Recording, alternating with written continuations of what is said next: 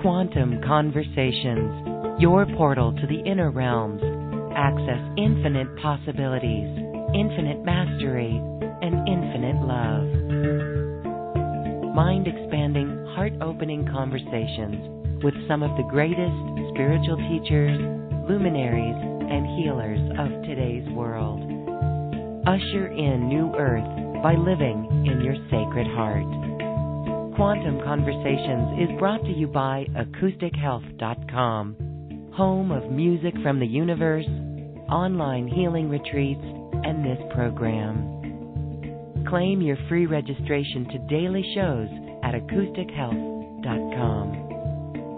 AcousticHealth.com, your portal to the inner realms.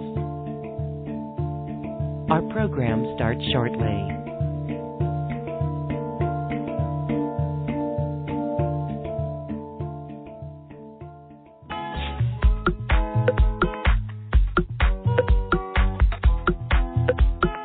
Welcome to another Quantum Conversation brought to you by AcousticHealth.com. I'm Loren Gailey, and I invite you to sit back as we enter the quantum realm, that space of the greater part of you. It is your connection to infinite possibilities, infinite potential, and infinite mastery. Welcome, everyone. Thank you so much for joining us today in this heart space of love. We are here with a beautiful healer who works with divine intelligence. And this is how we can all go quantum when we make this connection. It is here in this present moment, and we're here to talk today to Dorothy Rowe.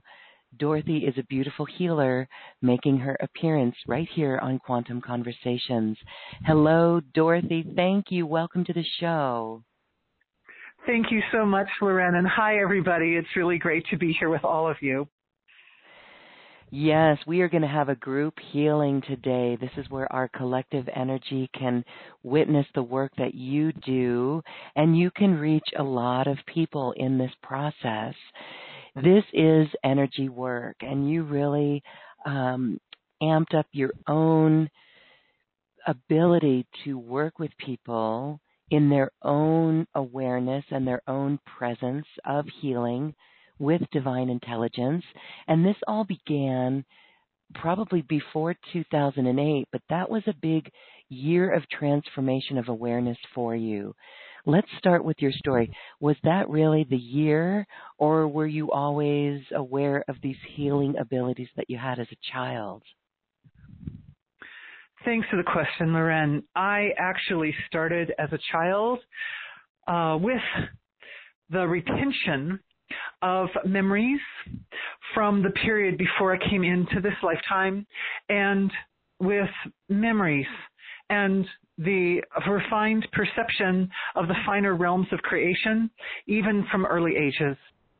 And I would probably attribute part of that to the fact that there were certain challenges in my childhood that required me to be very intuitive, to know what people were thinking and feeling before those thoughts and feelings came out to the surface for the sake of just my own well-being and self-protection, essentially. Fascinating. So, was that a rough childhood then? Um, with there were definitely rough elements. Yeah. Absolutely. Absolutely. Definitely rough elements, uh, which, you know, what happens is when a ch- little child mm. depends upon their parents to provide security and support and safety, and mm-hmm. that's not possible for the parents, then the child must rise to the occasion and be that for themselves. Yes. And to do that, one draws to do that, one draws on one's deeper, deeper powers and uh, resources. And it became apparent that that's why a lot of times children go through very difficult experiences in their early years, or why a very spiritual soul would choose uh, to grow up in a family of dysfunctional individuals. Right. I know there are some who are like, how in the world did I do this?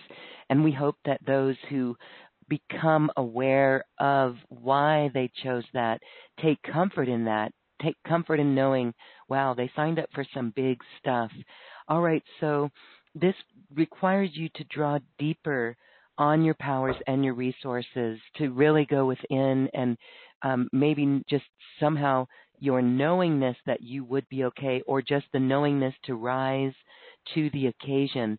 All right, so you did that as a little girl in your childhood, but you mentioned that there were memories from the last lifetime.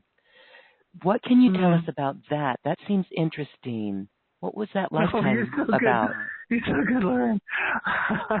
I mean, you know, we all have a long history in the creation and it turns out that not all souls choose to be human lifetime after lifetime after lifetime, but that the entire universe is just teeming with life.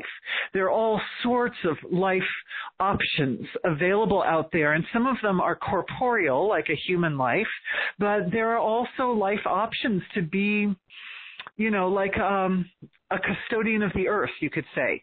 You know, a lifetime where one is like a kind of earth spirit, you know, who resides in some beautiful canyon or resides with some river as the kind of the caretaker and the custodian of that part of the earth. And that's another type of lifetime that a person can have. And uh, in fact, all the planets I mean, there was, when I was growing up, probably when you were growing up too, Loren, and some of our listeners, it was felt that Earth was probably the only planet in our solar system that held life at all, where there was even a possibility of life. And now, of course, scientists know that there's a sweet zone both on Mercury and on Venus, and as, as well, there are, is, uh, are good possibilities of life on, for instance, the moons of Jupiter and you know, just in our solar system alone, there are not only many options and opportunities, but there are, uh, you know, but these but these options and opportunities keep expanding. The more the scientists find out about the nature of our solar system, the more it's discovered that there's actually quite a tremendous potential for life everywhere. So, you know, I would say as for myself, you know, I have my own life story and the way it looks to me is a lot like the evolution and development of the entire Akashic record that it starts with the Big Bang. And in the very early stages, there was just one there was one soul, there was one life, there was one universe that was unfolding, and that in its early unfoldments there were just small numbers of expressions of that one life. And these were the forms of self that were responsible for the manifestation of the whole universe. Very great forms of being that were the fund- the founders, you could say, the founders of our universe. And that as time wore on, those fundamental forms diversified and became more and more numerous, smaller expressions of life. And the diversification continued throughout the course of time until we get to where we are now. And because of that, you can think of it a little bit like a tree with branches. You know, you have the first big bang, which like is just the trunk, and then it splits to three, and then it splits to five, and it splits and splits like that. And what you get are soul family groups as um, diversification occurs. You get groups of people who have really common origins. And because consciousness is outside the constraints of space and time, you also, we all of us, all of you, everyone who's listening today, we all can access those original forms those original, the one becoming the many, and the one splits to three, splits to five, splits and splits like that. And those original, I would say, founding intelligences that are behind the entire creation of our universe are still accessible to us today as our own foundation. So from a energy healing perspective, it's not like those previous incarnations are really gone. It's that they are the foundation of the quality of life and experience that is being uh, lived at this time. And all that information is still accessible. And it's actually still malleable too, which is really one of the interesting things about this process is that because consciousness is unconstrained, we can not only access those earlier experiences of life as in other more abstract forms and more also concrete forms, but, but we can also, with our consciousness right now, we can like self-interact. We create, and this is how energy healing is uh, works as well. We create self-referral loops of consciousness, consciousness folding into its own nature, which is part of the entire manifesting process, of course. Um, and as that happens, the whole system becomes modified. It's able to evolve through us, as us. And from my perspective, that's the only story that's going down, is that there's one divine source of creation that is evolving and each one of our individual stories is like a little paragraph or a little sentence in that larger story. And so when individual story is aligned with the big story, the big divine story that there's one wholeness of creation that's evolving this entire universal uh, experience, then that alignment allows the individual to live a life that has the full support of all the resources and wisdom of the universe. That is called being in alignment. That's being in the flow. I love that. And mm-hmm. we're going to do a group process so we can experience a little bit of that energy work that you bring through. How beautiful. What a beautiful what a beautiful message if we can really get this right now on our planet. We can certainly see our responsibility for what it is we are creating and where we need to keep our eyes focused on. Right? We like to say here on Quantum Conversations, keep your eyes on the prize, not on the old Ooh, world like that, that is right? Not as not as the on the old world that is changing, shifting, collapsing, whatever we want to call it. We know that we are building uh, from a new vibration. So everything from the old vibration needs to come up for renewal, and we are certainly seeing that. So when we think of ourselves as this individuation, but yet this we come from the one soul, the one universe, the the one source, the all that is, to align with that again really means no more judgment. How have how can you mm-hmm. help people get past this judgment of others, of ourselves, for for minor things? It seems like we look out at our world and we can judge at the drop of a hat. Mm. Oh, that's such a beautiful question. Thank you for asking, Loren. Uh, because you're right, that's probably one of the biggest issues that's up right now, especially if we anybody out there has their eyes on the media, uh, media, politics, uh, financial world, all that. It's you know, it's quite, it can be seen as quite a, a messy uh, territory. but the easiest way I know is to understand that all of our thoughts and actions and speech is really an expression of divinity through us. And that actions are, actions arise and unfold in layers. So we do an action, and that action may be, say, 50% life supporting and good for everyone around us, and maybe 50% not so good for everyone around us. But the 50% that's no good, eventually we'll have to atone for that. We'll have to go back and, you know, make amends for the bit that wasn't working on everyone's behalf. But when we do that, that is the way that the divine is able to create a better, more perfect expression of itself in this world. So sometimes things go apparently wrong, you know, or like you think, oh, I made a mistake, something like that. One person made a mistake. But really, the mistake only sets the condition or creates a context for a healing to occur. And in the long course of the reality of creation, every mistake is atoned for. Every problem that crops up is solved. Whether it's this lifetime or another lifetime is not as important as the fact that the divine was able to find a spot in this reality where its own reflection was not as complete or perfect as it could be, and thus create an uh, an experience or a situation with a little bit of tension in it, with a little bit of dissonance there, because the dissonance draws attention and it draws healing and it draws people looking for solutions and it, it draws in all the resources to help to reconstruct that aspect of creation so that it will then reflect in its highest potential divine truth.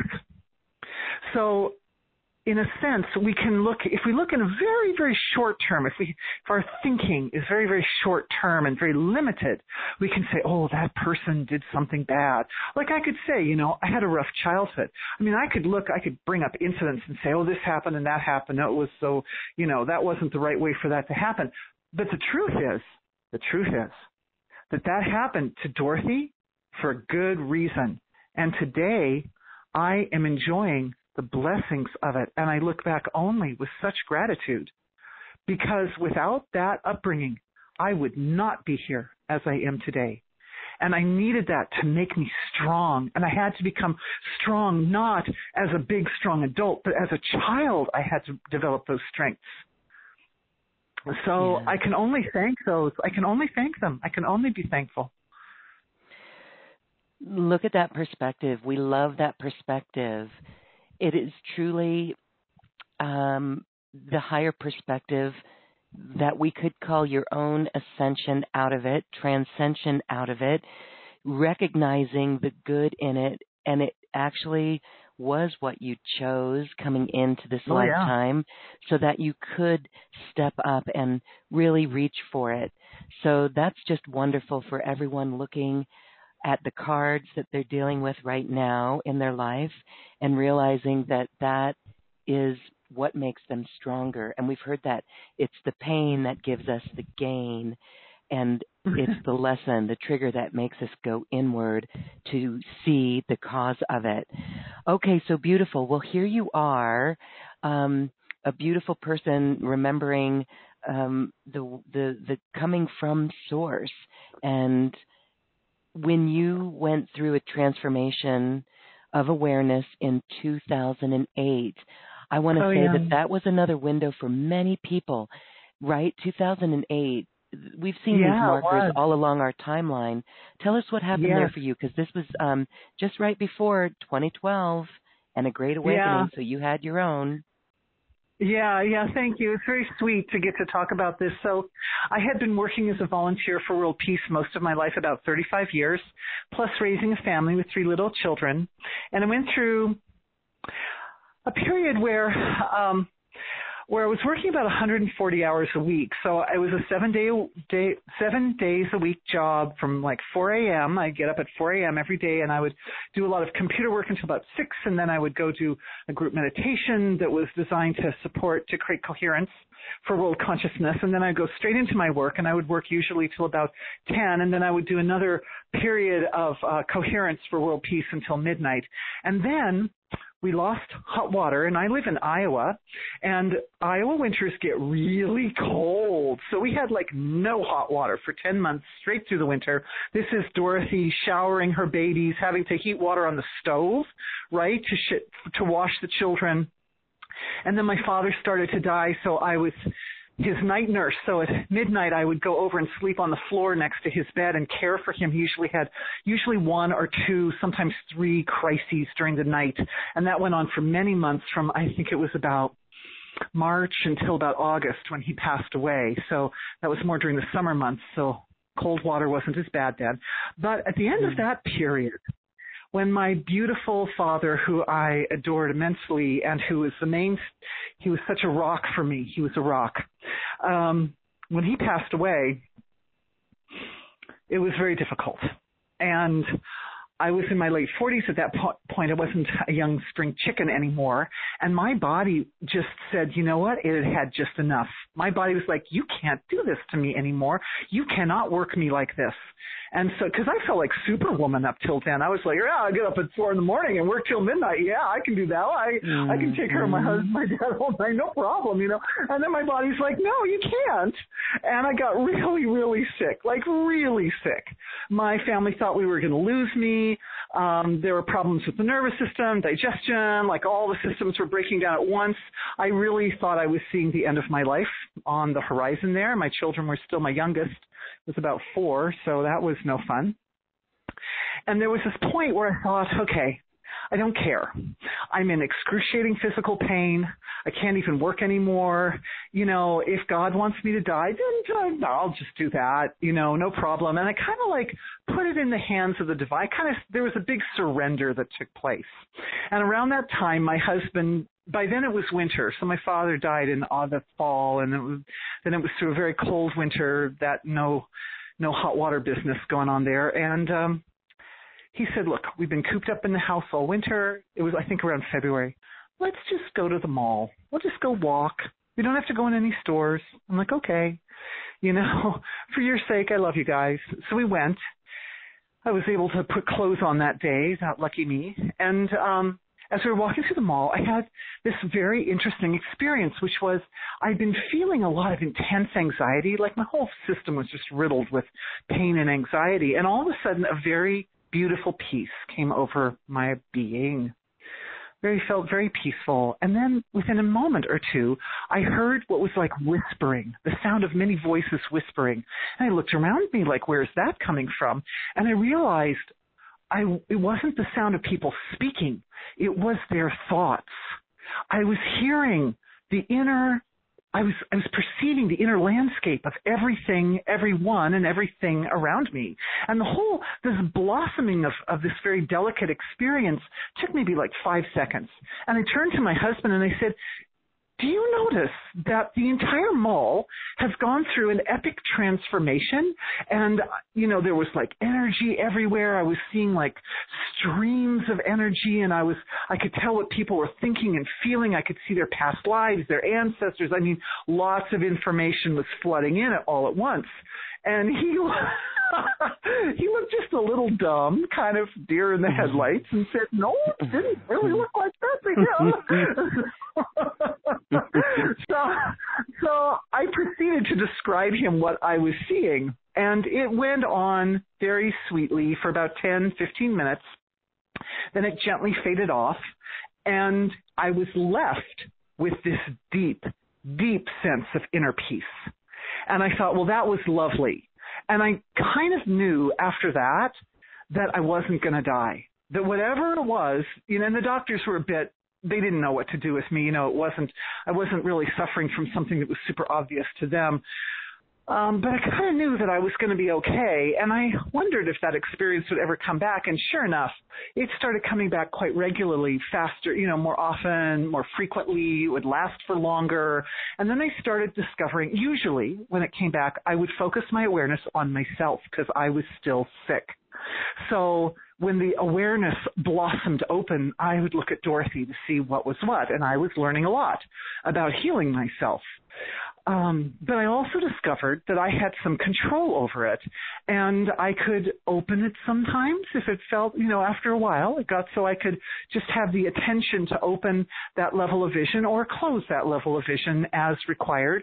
You know, sometimes you go places and you, you don't want to know too much, you know, right? Like too much information. We don't need that. Um, and also just for the sake of people's privacy. You know, you want people to feel safe. I wanted people to feel safe around me and I didn't want them to feel like they were exposed or, you know, somehow their their deepest inner secrets that they were hardly aware of or that I was aware, you know, that I could somehow see those and they would feel vulnerable or something. So I, you know, I learned to open and close it. And then I had the very great blessing of running into an old friend who'd been a monk for about about the same amount of time I'd been working on world peace, he'd been on his spiritual journey. A very sweet man, and he said that he couldn't see the way I saw, but he knew a lot about energy healing, and he could really help me. And so he and I started getting together regularly, and he helped provide me with a lexicon. He gave me words to describe what I was experiencing. And this is where the power of language comes in. Because when you can describe an abstract experience, then it integrates and you can use it. And so, you know, my dear friend Nick, his name is Nick. I think he now goes by Bushananda or something like that, but God bless him. Um, but yeah, at the time, he really helped me a lot uh, to find words to describe what I was experiencing. And that was just beautiful. And then as time went on, I had to evolve even more my own descriptive words, and I borrowed a lot of words from the ancient languages from times of the past when wise seers and sages were directly understanding these sub- subtle levels of experience and creating words for them. So English isn't so useful in a lot of ways because the English language is built around more the material kind of outward flowing of awareness toward the material level of creation, whereas I needed words that would help describe more of the inward flow of awareness into the source of creation. Um, so I do use a lot of Vedic terminology, for example, from the ancient Vedic science of India, for example. And anyway, we're familiar with a lot of those words like karma and yoga and stuff like that. um, yeah, so that's that's kind of how it evolved. Beautiful. And so here you do this healing for people around the world. You do healing energy remote group healing sessions, really simply yeah. putting people back into um, this connection with the one source, with the one soul, the one universe. Um, is that really how you would describe the energy healing? You, you touched on it briefly. Let's have you explain more of how you see or, or how you can define what is energy healing. Oh, Loren, thank you. That's just such a, a thoughtful question. I really appreciate it. Um, so I see energy healing as the skill of focusing attention intelligently in such a way as to find is to go from the symptom of an illness into the seed or core of an illness. And excuse me, traditionally the seed or core of the illness um, resides deep within the fabric of the inner landscape of the soul. Um, that's why it's not always easy. You know, if if it were obvious, you know, if you had a symptom on the surface and it were obvious what was causing that symptom, you would just fix it. But the reason that sometimes illnesses go on over the long course of time, or they get worse instead of getting better, something like that, is because we haven't quite gotten into the seed of it. So the story of energy healing is the story of learning how to direct attention in such a way as to find the core or the seed of a problem. And what I do in the remote energy healing sessions, I've got two kinds. One is like a live event, a lot like this one. Um, and that's why we'll do some more healing in a minute, I suppose. Um, but mm-hmm. I also do daily remote healing. Se- those are like every three, or four weeks. Uh, but then I also do daily remote healing sessions for people that would like to get some help immediately. And I don't really see myself as doing anything to other people. What I do is I set up a condition or a context in which each individual's um, highest healing potential is able to activate and work on their behalf. Because from my perception, and certainly from my experience of healing myself way back 15 years ago, is that well, we only heal ourselves. People only heal themselves. No outside authority heals you. It's kind of a pattern in our society for people to go to the doctor or or even sometimes in some areas of energy healing people go and they they connect with their angels and their guides and they think of it as, oh, well, this is a powerful being that, that knows more about me than I know myself. But the truth is, nobody, nobody knows more about you than you know yourself. And it's a matter of getting in touch with that self-knowing that is the key to making the moves. And when I say moves, I mean inside moves. Like how do you move your perception? How do you move your paradigm? Right? It, all actions, thoughts, and behaviors are based on our paradigm. So if we shift the paradigm, we shift the way even we perceive the world, we shift the way we respond to the world, we shift all of our actions, and that, that shifts our reality. Um, I, it's not that I don't, uh, it's, it's, let's see, I, I have great respect for all healers let me say, regardless of their techniques. And there is no standard in the industry at this time for energy healers, and there's no really standard uh, vocabulary either. So if I use the word astral body, some other healer mm-hmm. might use that word in a different way. But if I use the word angels or guides, I'm not talking about something that's outside of you.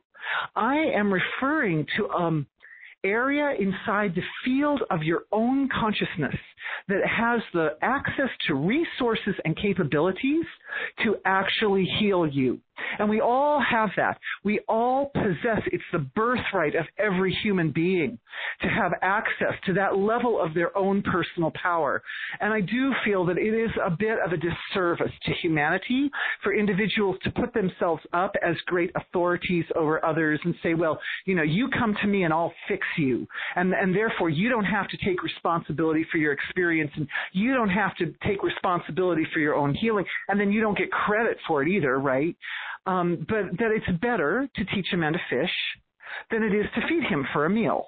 And so my work centers around empowering the individual to have the tools they need to heal themselves and to rise into that level of self-knowing that they can that they have access to infinite resources through their own anchor to the source of creation which is infinite which is the source of everything in the universe, and of course, the resource of all wisdom, all energy, all power, all goodness.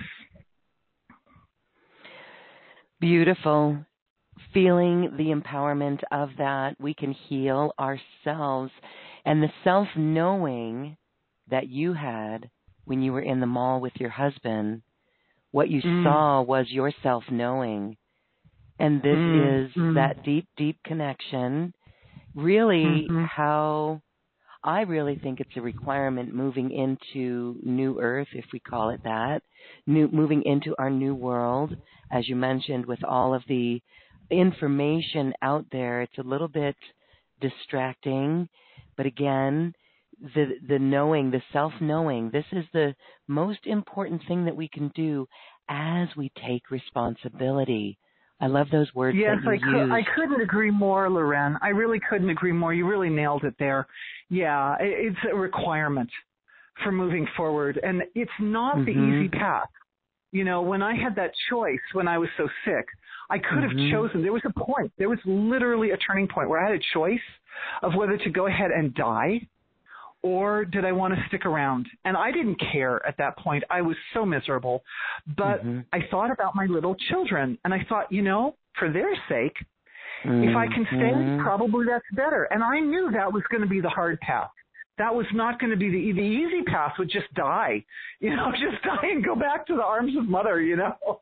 But instead, you know, it was I'm glad I chose the hard path because I've had the pleasure of watching my beautiful children grow up, which is pleasure of which there is no measure, an immeasurable pleasure, um, but also to be able to be here, to be part of this incredible event, cosmic, sacred event that is occurring on Earth at this time as millions and millions of people transition into a level of understanding and I would say mm-hmm. access to their essential truth that has not been for as far as we're looking back in history, you know, my middle son's quite the historian.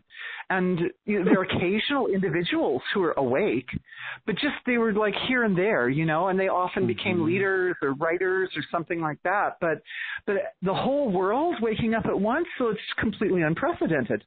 We're really transitioning into like a whole new era you know, people will look back hundreds of years from now and go, boy, wow, that was something that, that our great great grandparents were going through, you know?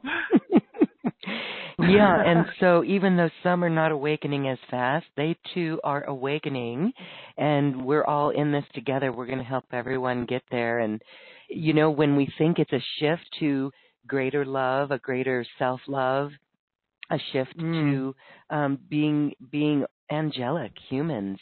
It is yes. uh, beautiful. It, it is beautiful. So again, it, it, it that is what makes me the eternal optimist right? Um, as it gets crazy yeah. out there, oh my gosh, we go here and the whole world is awakening. We see some who are not again, but it's all right. Okay. Yeah. Well, I I want to. We have a beautiful process, um, a, a beautiful energy session for you. Before we get there, let's talk about your perception of the manifesting process, because this is very interesting. Right. Yes. Yeah, yeah, it's so fascinating, and it's it's something that um, I can say I've, I've leaned a lot on Vedic science for this and compare and contrast my own personal experience uh, with the records, the ancient records of the descriptions of the manifestation of the entire universe from unmanifest ocean of pure consciousness. So, and it's absolutely fascinating. And it is the one story. This is the one story in town, folks. This is the one thing that's happening is one is becoming many. One is appearing as many. One appears as many. It never really stops being one, but it appears as many. And that process is absolutely fascinating. So let's dive in and take just a little quick peek at what's going on there.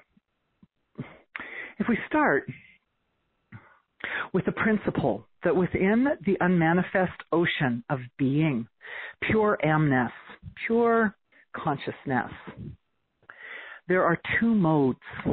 There's consciousness which is, you could say, deep asleep, resting deeply in its own nature and in a state of almost like non-experience, like just nothing. And there's an there's a level of its functioning where it starts to warm up and become ready to manifest. Before the manifestation can emerge, there has to be an intention to manifest. So there's a little transition that occurs there before anything comes out, before anything appears. There's a shift between that unmanifest ocean of being just holding in toward its own deep, deepest, most quiet condition to that intention, like it starts to think of a seed in the springtime, right? Springtime here in the northern hemisphere. And before the seed sprouts, it swells up. It gets ready to sprout. And there is a, um, there's a dynamic gap in that unmanifest field between the field of ocean of being quiet and it becoming dynamic. Right in there, there's like this very interesting transition that occurs. And uh, in Vedic science, um, the intelligence responsible for that transition is called Narayana. And it's like, it's that energy that's present at the first awakening and it hasn't even manifested. It's just beginning to awaken, Narayana. But what happens right there is that there's a little bit of a wave that's created where the, the sort of the flow of intention goes back and forth, back and forth, back and forth, infinitely fast speed between asleep and like you could say absolute silence and dynamic potential. We can call them that. And I'm bar- by the way, I'm borrowing those words from my friend Andrew Hewson, who's also a lovely teacher and um, very beautiful uh, speaker and guide to for people, you know, for awakening. Anyway, he calls it uh, absolute silence and dynamic potential, and those are really nice words, English words that we can use. They're also Vedic terms, of course. Um, but this wave that goes back and forth, back and forth, and back and forth like that in that little gap creates a friction and that friction is a fire. That friction is what created the Big Bang. That friction is known in Vedic terms as Agni. Agni. And the beauty of Sanskrit or the Vedic terminology is that the sound value of the word contains the dynamic potential of the thing it describes. As physics tells us that everything in the manifest universe can be uh, can be resolved down to frequencies. Well, sounds are frequencies, and so the word agnim it actually contains the mechanics by which the universe is created. The first sound is ah, and ah is the mouth fully open and no boundaries. Full open in the throat, full open in the mouth, just pure sound coming out. And it basically describes that ocean of unbounded consciousness. Ah. There's no boundaries in ah. And so ah is describing the unbounded ocean of consciousness, but it's describing it, which means that something just happened there. First, it was an unbounded, unmanifest ocean of consciousness, and as soon as you say ah, you've created something. So the creation is actually a collapsing of the infinite, eternal, unbounded, unmanifest self into a point of expression, which is then described by the next consonant called g. And the g collapses the entire mouth and the entire back of the throat into a completely closed condition. Ag, agnim, ag, it closes it. And then what has happened? See, each each syllable is like a commentary on what actually happens in the gaps between the syllables. Unbounded being, then it expresses awe. But then the expression of awe has collapsed unbounded to an expression. So that's g.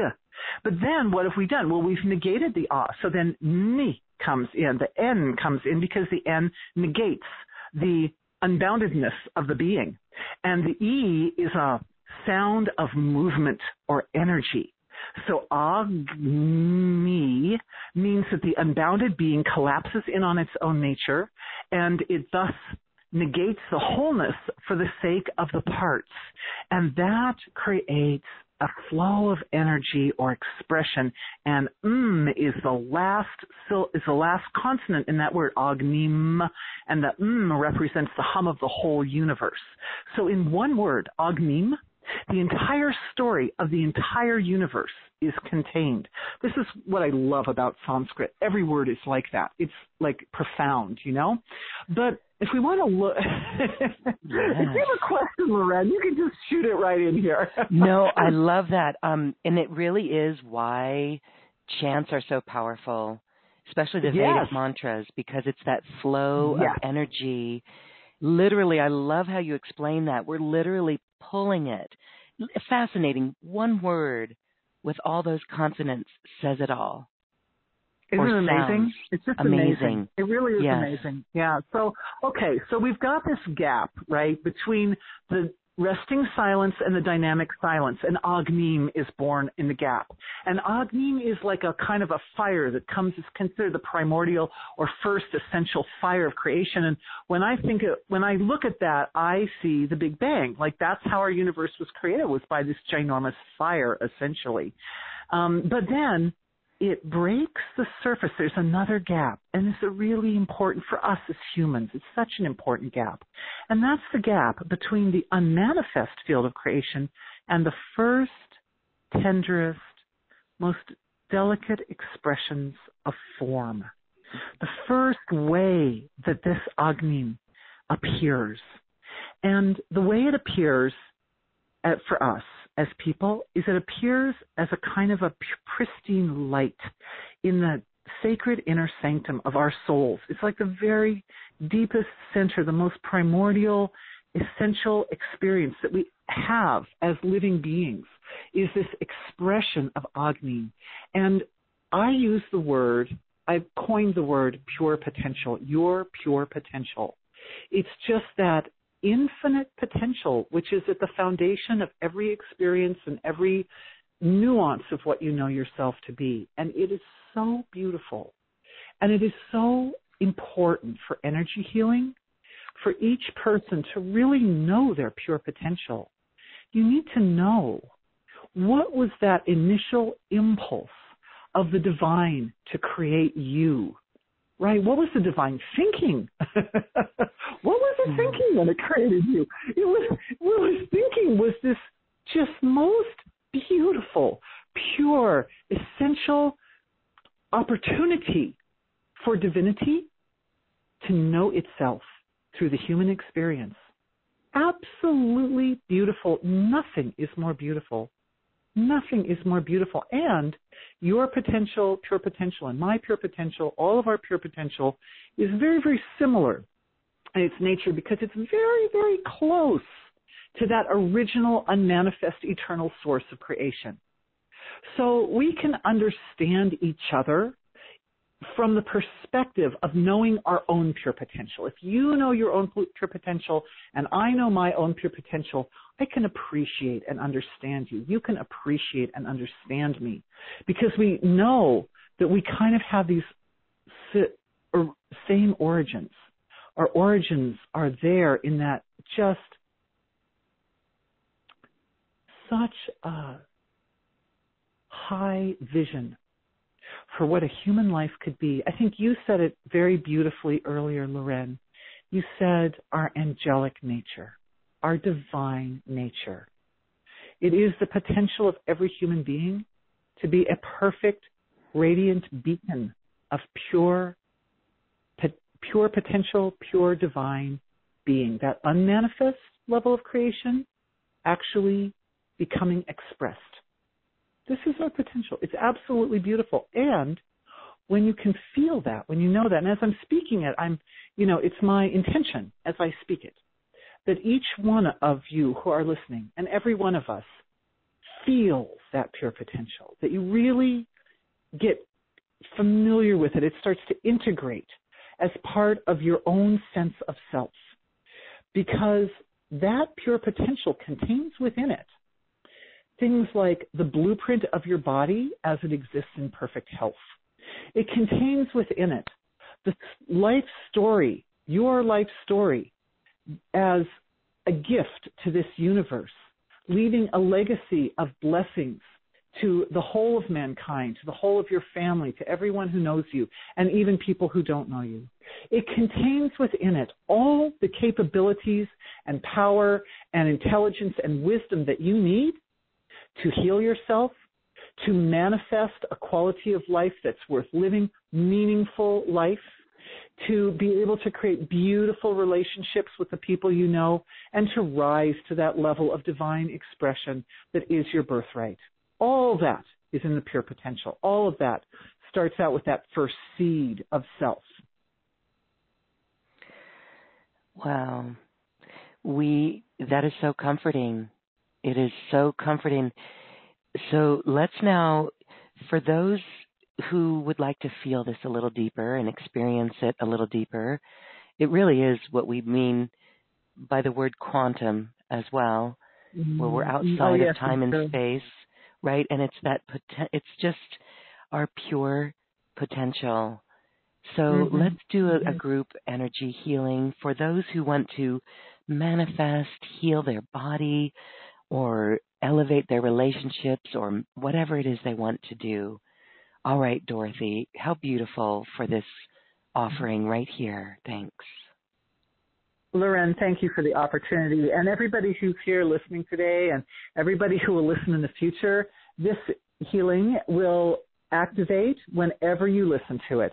Even after you've joined me for this activation and for this healing, just thinking about it, just thinking about it will activate it again. So we create layers and layers of it, it's sort of a multidimensional process. I just want to start with a little short prayer of gratitude because that's how I start all my healings. It just takes a moment. Thank you to the source of creation for being everything, for being all of us, for being all the life that has come before us, our dear ancestors, on whose shoulders we live a quality of life today unlike anything that they had the opportunity to live. And of course, for the presence of our dear physical bodies, without which, well, without the ancestors, we would not have.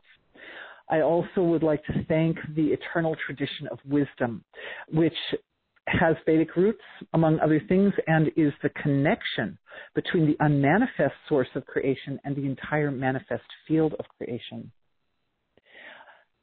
May we work efficiently. May we go to the source or core of any imbalances that anyone is experiencing and address that in the highest and best possible way. May our healing be everything that each of you hoped it could possibly be for you. Thank you all for the opportunity to be the voice of our collective at this time. Now, I'm dropping my awareness into the source of creation. And I'm just feeling into our collective. I'm just allowing perception to spread out, expand, and gently recognize the deepest desire in each heart. The deepest desire. Your heart energy center is where essential truth is accessed, where your pure potential is accessed. And feeling such sweetness there, such sweetness. And for a lot of people in this healing session, that sweetness comes as the antidote or the answer to feelings that have been responsible for problems and challenges. Most problems and challenges find their seed or source in the,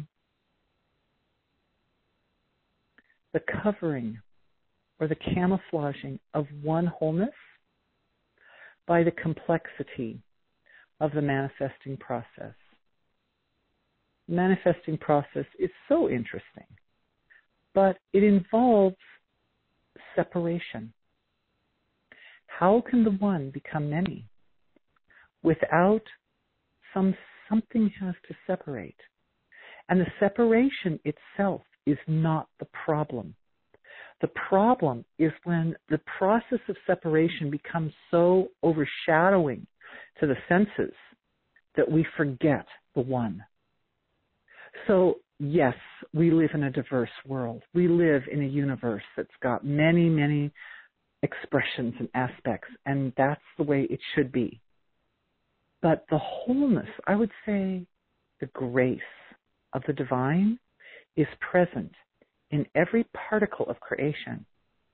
And that's what I'm noticing here is that the such a beautiful circle of individuals we have in this healing today. I mean, I am really touched by the quality of heart of everyone who's listening in on this call. Bless you all for that. Through this sweetness in the heart, allow your perception to stretch out and to feel the grace that exists in every point in creation. From the very earliest sproutings, from the very earliest beginnings of the creation of this universe, the Creator, has imbued every particle with grace. And that grace is a kind of light. It is an absolute alignment with the evolutionary trajectory of the intentions of the Creator, with the cosmic flow of evolution. That grace is a kind of nourishment. It nourishes it nourishes the soul. It nourishes the physical body. It's it's like a warm light. And as we sit and we just let our attention gently and innocently focus on this grace, it's like we're floating in an ocean of grace. The whole web of life is filled with that grace. And so you can allow it to nourish you. Feel the grace and feel it just soaking. You're soaking in this grace. Even one tiny, tiny drop of grace will, is enough to uplift your life for all times and you are drinking in gallons and comes in every pore, every particle of the being. This beautiful grace is seeping into you and soaking into you and establishing itself as the very fundamental material out of which the body is comprised. Your precious body is the body of grace. This is your birthright. This is your it is your station. Your station is to be the radiant beacon of this light. As awareness turns back into the heart center, we can see that this experience of the acceptance of the grace of the divine into the body, both at the physical material levels, but also at the deep abstract inner levels. That whole beautiful inner landscape of the soul is just seeping in, soaking in this grace. That as you do this, you create a context for experience. You create a condition in which the thoughts and actions and speech and feelings and experiences are aligned with the highest evolutionary intentions of the entire creation. That means that the laws of nature that run this universe without flaw, they run the entire universe. Those same laws of nature are behind, they're backing you up for your intentions and your wishes and your hopes and your dreams. So this is the time in this healing session for each person to think about what's really important, to get the priorities going there and decide what is it that you really want. What's really important? And you can have more than one intention. Maybe you'd like some good health, but you also want your finances to be better. Or you also want to find that you know, very special soul to spend the rest of your life with, or health for your children, or whatever is, is important. And I want you to find that that vision in yourself of what's really, really the deep, deep desire of the heart. And rather than thinking of it in terms of words or mental constructs, feel it. Feel that intention. Feel that that story of a dignified life that is lived on a, in a level of comfort and and graciousness, grace, and and joy, happiness. You know, bliss in the state of health. The Vedas say bliss is when the mind and the senses and the body are filled with bliss. That's health. Mind, body, and senses filled with bliss.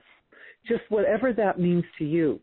And we're going to take that seed of intention, if you're feeling it, let you feel into that feeling of just what that fulfilled life is. And offer it as a blessing to the divine within you. It is your source the source of creation, the unmanifest eternal source is your source. You just you just offer it like you're offering flowers into the ocean, flower petals into the ocean. Just allow it to flow into that eternal source of being. And notice that the bliss that you conceive for your deepest desires tickles the source of creation. The source of creation loves it. It vibrates or hums with such joy at receiving your vision for what can be, for the potential of what your life can be. The source of creation takes that seed and multiplies it to infinity because the source of creation is infinite. It doesn't have to do anything to multiply to infinity. It is infinity. So by putting that desire into the source of creation, by offering it, by offering, letting it go, you, you, you throw it into the ocean of being, you could say, or letting, allowing it to settle into the ocean of being. You imbue your intention with the infinite potential of nature's organizing power.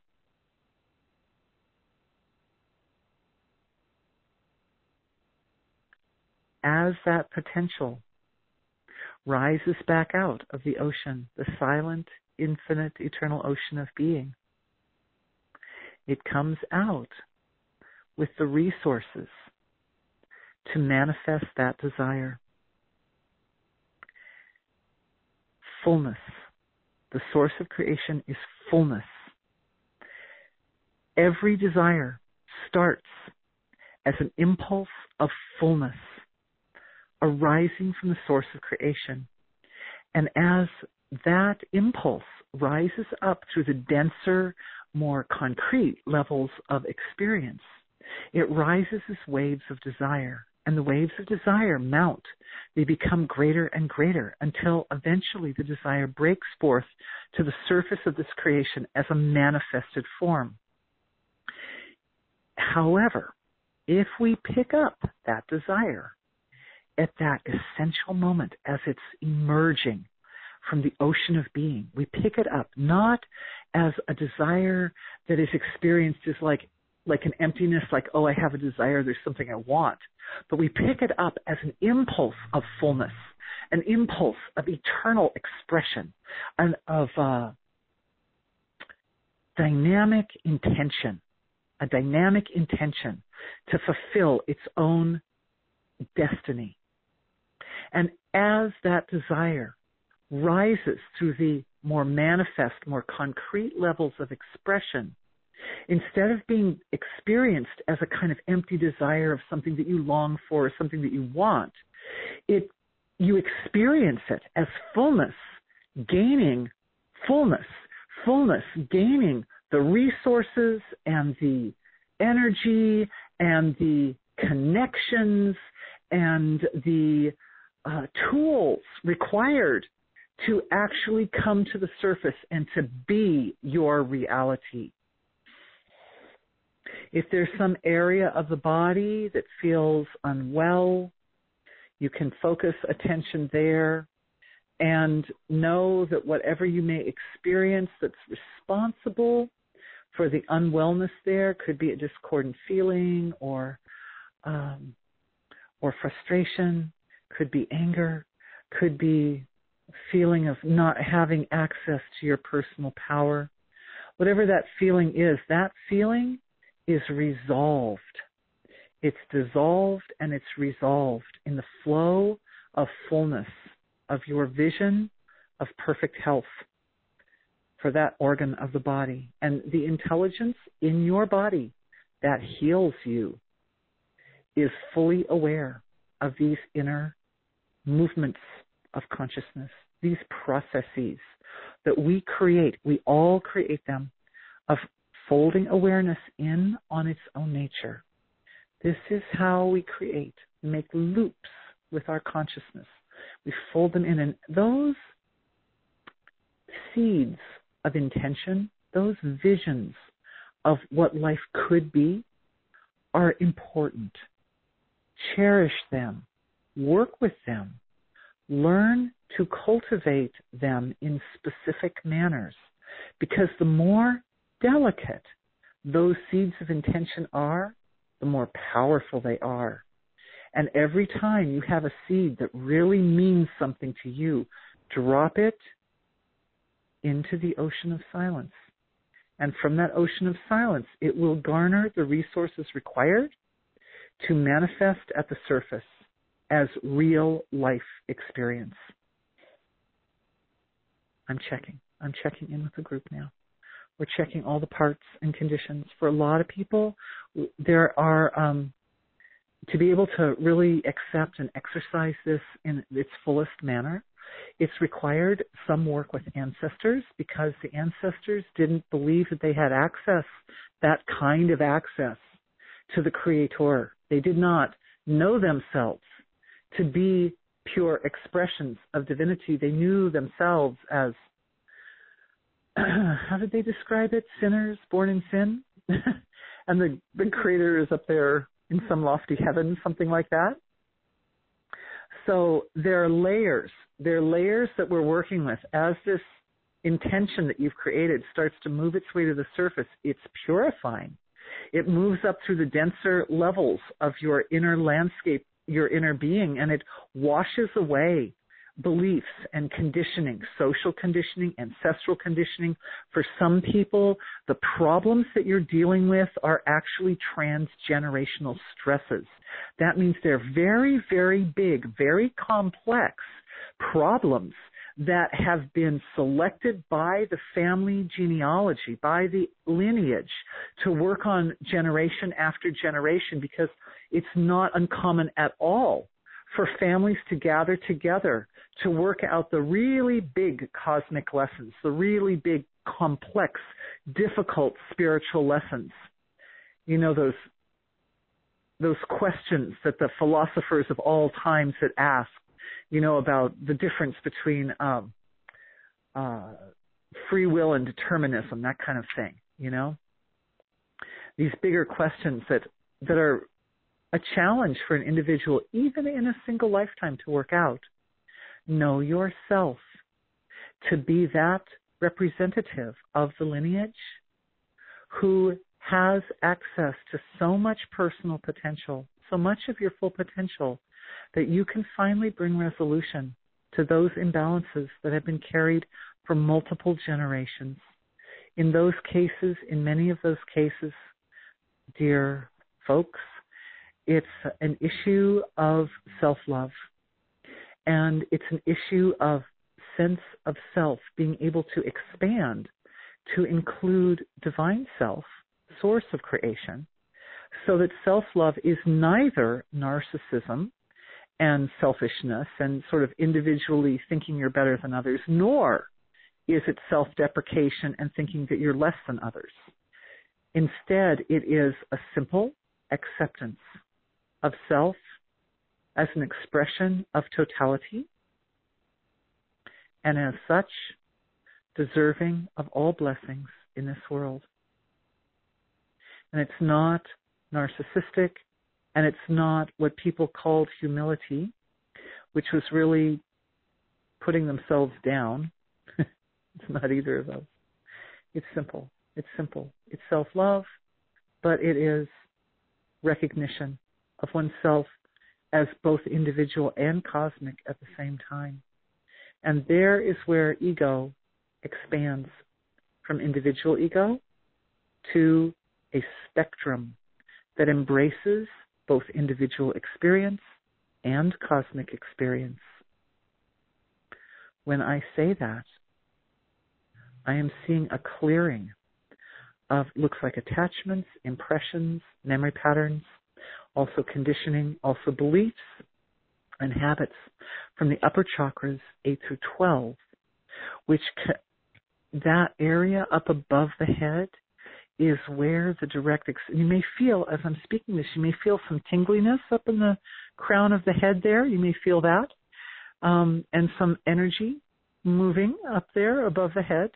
This is where we connect our individual physiology and our individual sense of self with the cosmic body and the cosmic self.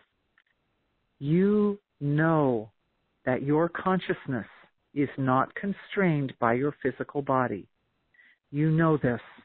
You know that all you have to do to go to the ends of the universe is think about the ends of the universe and you are there. Your consciousness moves faster than the speed of light. It moves without any constraints of space and time. There is no part of this universe that is foreign to you or outside the range of the flow of your awareness or consciousness. And as such, the entire universal body is also an expression of that part of your consciousness, the part of you that's able to travel anywhere at any time in any capacity, into the future, into the past, doesn't matter. We've been talking about the Big Bang today, right? All of it is within the range and scope of your ability to perceive and and experience, to move your awareness.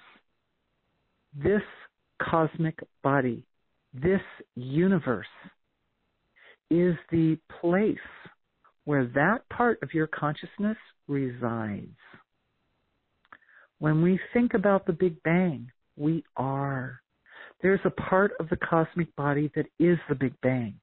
And each one of you holds that as pure potential within the field of your own knowingness, of what you know yourself to be.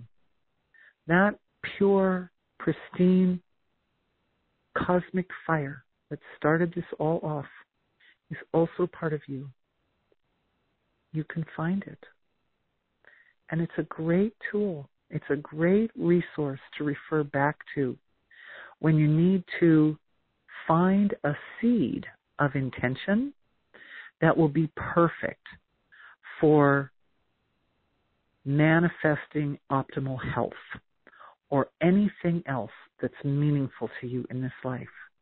Use your pure potential like a muscle. If you use it, it gets stronger. All right, everybody.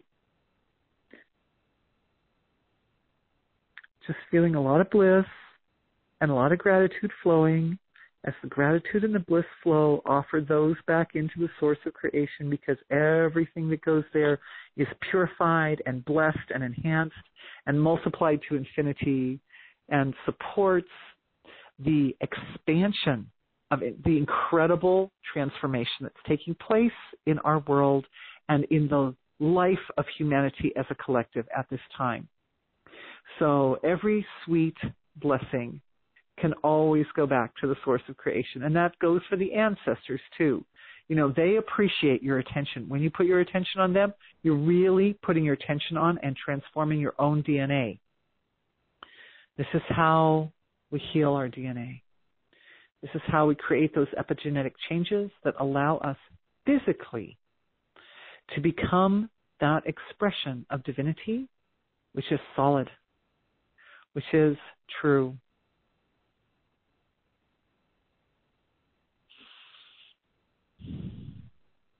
Just taking a little moment of silence for everyone to feel through that process. All right. Yes. Okay. Lots of good changes. I'm kind of watching, sort of looking through the collective, and I'm seeing lots of lots of changes, lots of changes, lots of empowerment for people, purification for the hearts of the ancestors. Lots of stuff is happening. But I think this is probably a good place for us to end this healing session. Uh, it's always just such a privilege and a joy to dive in to the immense potential of the field of consciousness as a collective, as a group, to do that and to watch the transformations that transpire. And for me, I get to also, I'm enjoying getting to express those with English words is always such a pleasure. It's really such a pleasure. Oh, Dorothy Rowe, thank you so much for this beautiful session. I truly hope everyone is feeling the empowerment, the true empowerment of feeling that pure potential, that moving from the oneness into mm. the Big Bang. I I'm I feel like I'm going to cry here because it's again a very great tool, a very powerful tool, and something that we can reach for. And so, as we move in our world, to be able to come to this cosmic fire, to feel that, to um, know ourself as this pure expression of source, of love, of pure potential, to me is very empowering. And I am still soaking in it, and I know everyone is soaking in this. Yeah, and Loren, how beautiful, beautiful. To, well, thank you, but I'm just saying how isn't it wonderful? There's an effortlessness in dropping that um, intention, offering yeah. the intention into the ocean of silence. Yeah, That's yeah. Effortlessness. Because we've done the work, right? We've done the work. I, I just want to read because it feels so right where we do the work, but it's we're not clinging to it, so we're pushing it away. We actually have surrendered it with that yeah. knowing that it's got that energy behind it. Truly beautiful. Absolutely. Absolutely. Absolutely. I mean, I really, it's everyone's birthright, Loren. It's yes. all of our birthright to have that level of understanding and mm-hmm. control over mm-hmm. how we manifest. And you know, it, there's some there's some famous person I can't remember who, but they said that you know anything that's not understood seems like magic. But we're really coming into a time where we're using consciousness as a we're actually using technologies of consciousness. This is a technology mm-hmm. of consciousness mm-hmm. to use the inner actions. These are these are non-action actions, you could say, because we're just moving thought, we're moving awareness. But it's incredibly powerful. It really is incredibly powerful. And I think the, the good that will come out of this as we move forward in our world is immense, like we can hardly imagine it now. There's one more thing I'd like to say, just for those of you who are out there, they're kind of wondering, well, you know, what if a person was a criminal and what if their intention was to do something awful? Well, the answer here is mm-hmm. that the source of creation is that which is behind every evolutionary act in the universe. And the source of creation is not, it, doesn't employ laws of nature that will destroy. It won't. So what happens is if a criminal tries, their, the corruption of their intention, their seed, will be corrupted. And so what the source of creation will do is it will purify that seed. It will reframe the seed in terms of something that actually brings good into this world. Mm. It's all this giant lesson in love, return to love, where we get to go yeah. experience anything besides love. but it's always the return to love. Absolutely. Yeah. So I am feeling so good from that uh, group healing. I'm feeling our entire group, and I can sense mm. that there is a there's a vision for the future. There's an yeah. empowered vision for the future.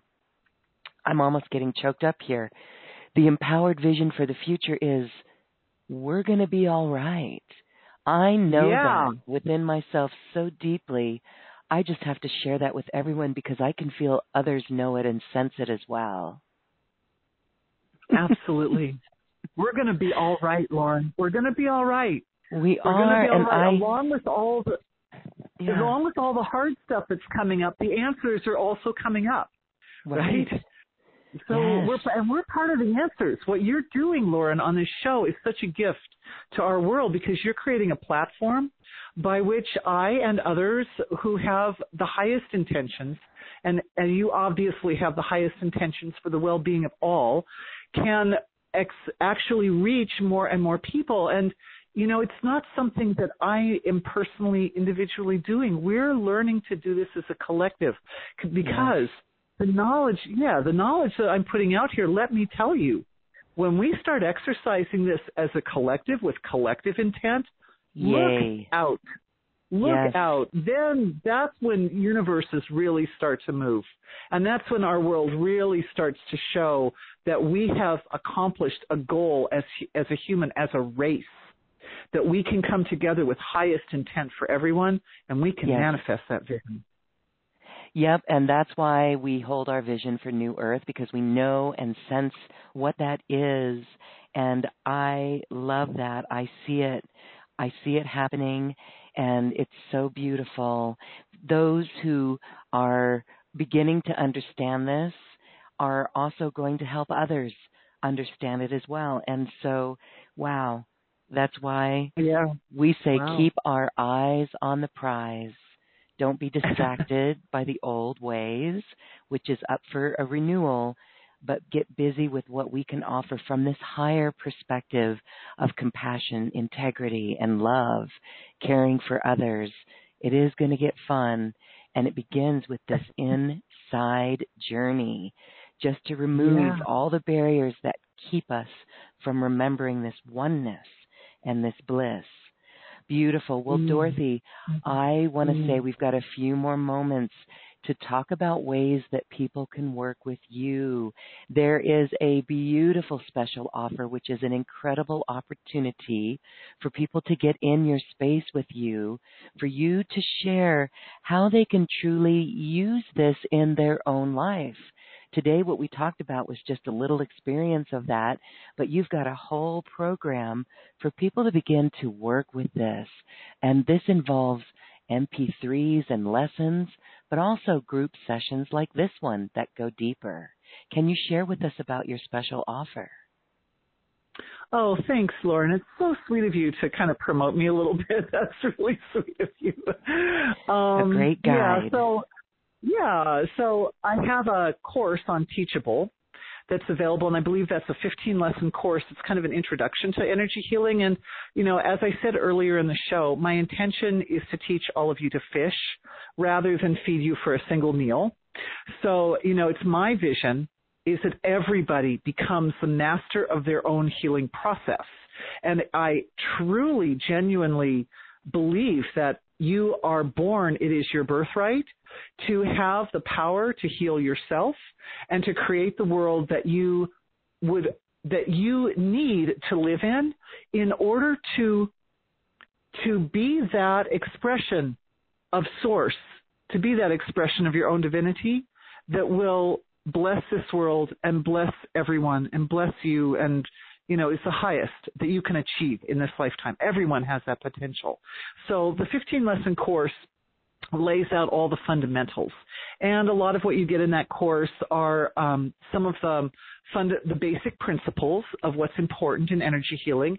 And I would say the first most important fundamental is how you focus your awareness or attention. And we talked a lot about that today, and I'm glad we got a chance to practice it a little bit too. But anyway, so there's a 15 lesson course, and it's you know it's really lovely. And then in addition, um, the I think there are two packages. One is the 15 lesson course, and the other is I. Uh, Loren, you might have to help me here because I my husband put the packages together, but I think it's I think it's like five. I think it's five live webinars. Five. And the live yes. is it 5 mm-hmm. Yeah.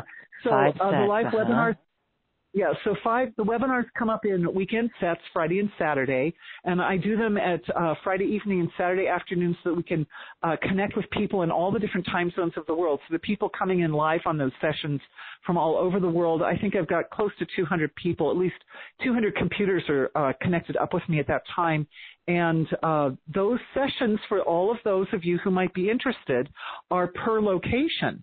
So if you've got five friends who you think would like to take on those webinars, you can mm. sign up for this and you can just invite your friends to come over to your house and join you for those sessions. I don't care. I the more the merrier as far as I'm concerned. So um, yeah, the five webinars and the teachable course is one package.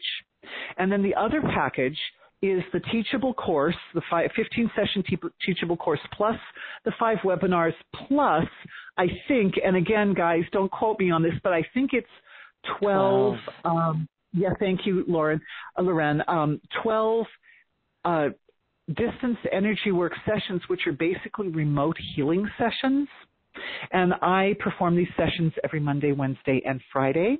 And you can, uh, when you sign up for the course, you'll get a chance to email in your personal concerns.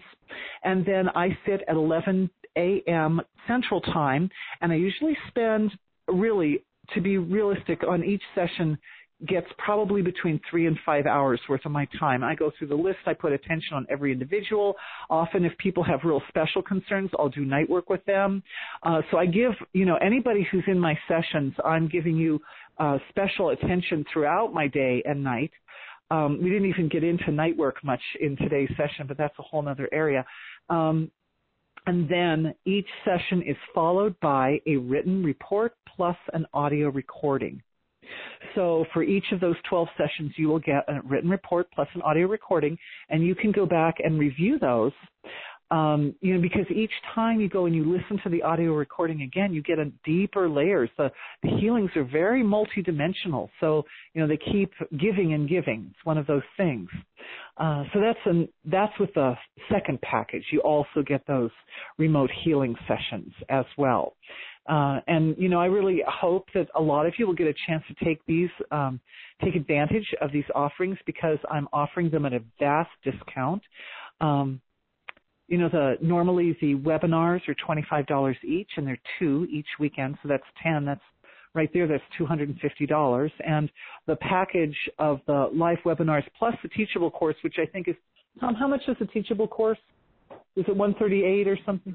One thirty nine. So that that package right there is the total value is 250 plus 139 and I think we're offering it what is it Loren for like $99 or something like that? Yes, two beautiful, very affordable options. The first offer with the course and the 5 energy healing is 99 and then yeah. 199 for the additional 12 remote healing right. sessions. Beautiful. Right. Right. Right. So yeah, I'm I'm you know we're offering them at a great discount, and it's just my pleasure to be able to make this knowledge available as available to people as possible, and it has always been my desire to do that because in those 35 years I was a volunteer for world peace, I didn't have a lot of cash flow, and I do deeply feel that everyone, regardless of your financial situation, deserves this knowledge you deserve to heal. You deserve to live the highest quality of life. So I will always do my best to keep my prices uh, very reasonable. You can go look them. Yeah. Beautiful. And this is a way for everyone to master your own healing process. Really a powerful mm, tool, a deep connection tool, working with this beautiful guide, very, very beautiful guide, Dorothy Rowe and she's here to assist you. And we invite you to check that out. That special offer is available for everyone. It's here on this webpage at acoustichealth.com. Click on the special offer and you will see everything that is included in that with an immediate download as well. So, Dorothy, thank you for that. Um, really, again, I'm just feeling the empowerment of that pure potential, cosmic pure potential, and it mm-hmm. feels mm-hmm. so good. As we say goodbye today, I would like to give you just a quick moment to share any final thoughts. Loren, I want to thank you for the opportunity to be here with you today and with everyone who's listening. It's the fulfillment of my life. This is fulfillment for me is to have the precious gift of sharing this knowledge with all of you. And it's it makes my life meaningful. It's really, really precious. And I want everyone to remember, you know, if there's anything that I leave you with, is to know that your place in the universe is invaluable. We each contribute not by what we say and do and act, but by our very existence. We contribute value beyond measure to this universe. Each one of you is so precious. And together we are creating a transformation for our world that will be a legacy for many, many, for generations upon generations to come of a world that is worth living in, lives that are worth living for our children and our grandchildren and all those who will come after us. So thank you to all of you. I know that everyone here has been has had challenges that they faced and has had to do so with courage and with all the resources that you have. And may it be that these offerings will provide you more useful resources going into the future. I hope lots of people will be inspired to sign up and to take advantage of this knowledge because it's something that will really be a great help for everyone. Thank you again, Loren. It's been just such a pleasure. Thank you, Oh, thank you. Thank you, Dorothy, for your tireless commitment and dedication and for sharing this wisdom with our world. And we do see a world where we are building a legacy uh, for the future. And it begins yeah. here with information like this and for us really living this with all these beautiful tools that we have. Thank you, mm. Dorothy. Thank you, Loren. Thank you, everyone listening.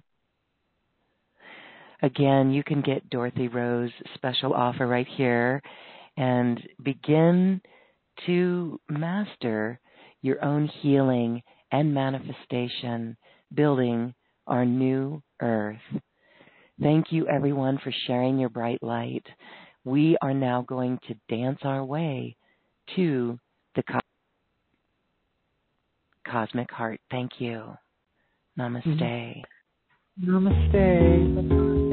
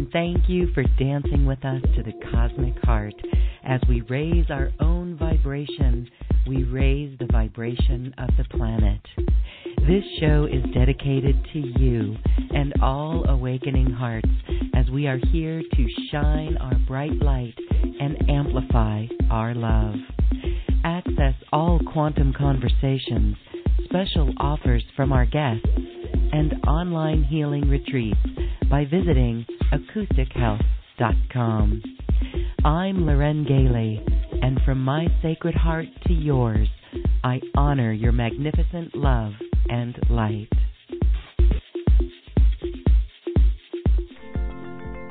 We leave you now with music from the universe.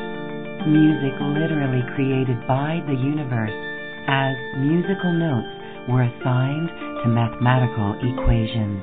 The result is this beautiful music available at acoustichealth.com. Namaste.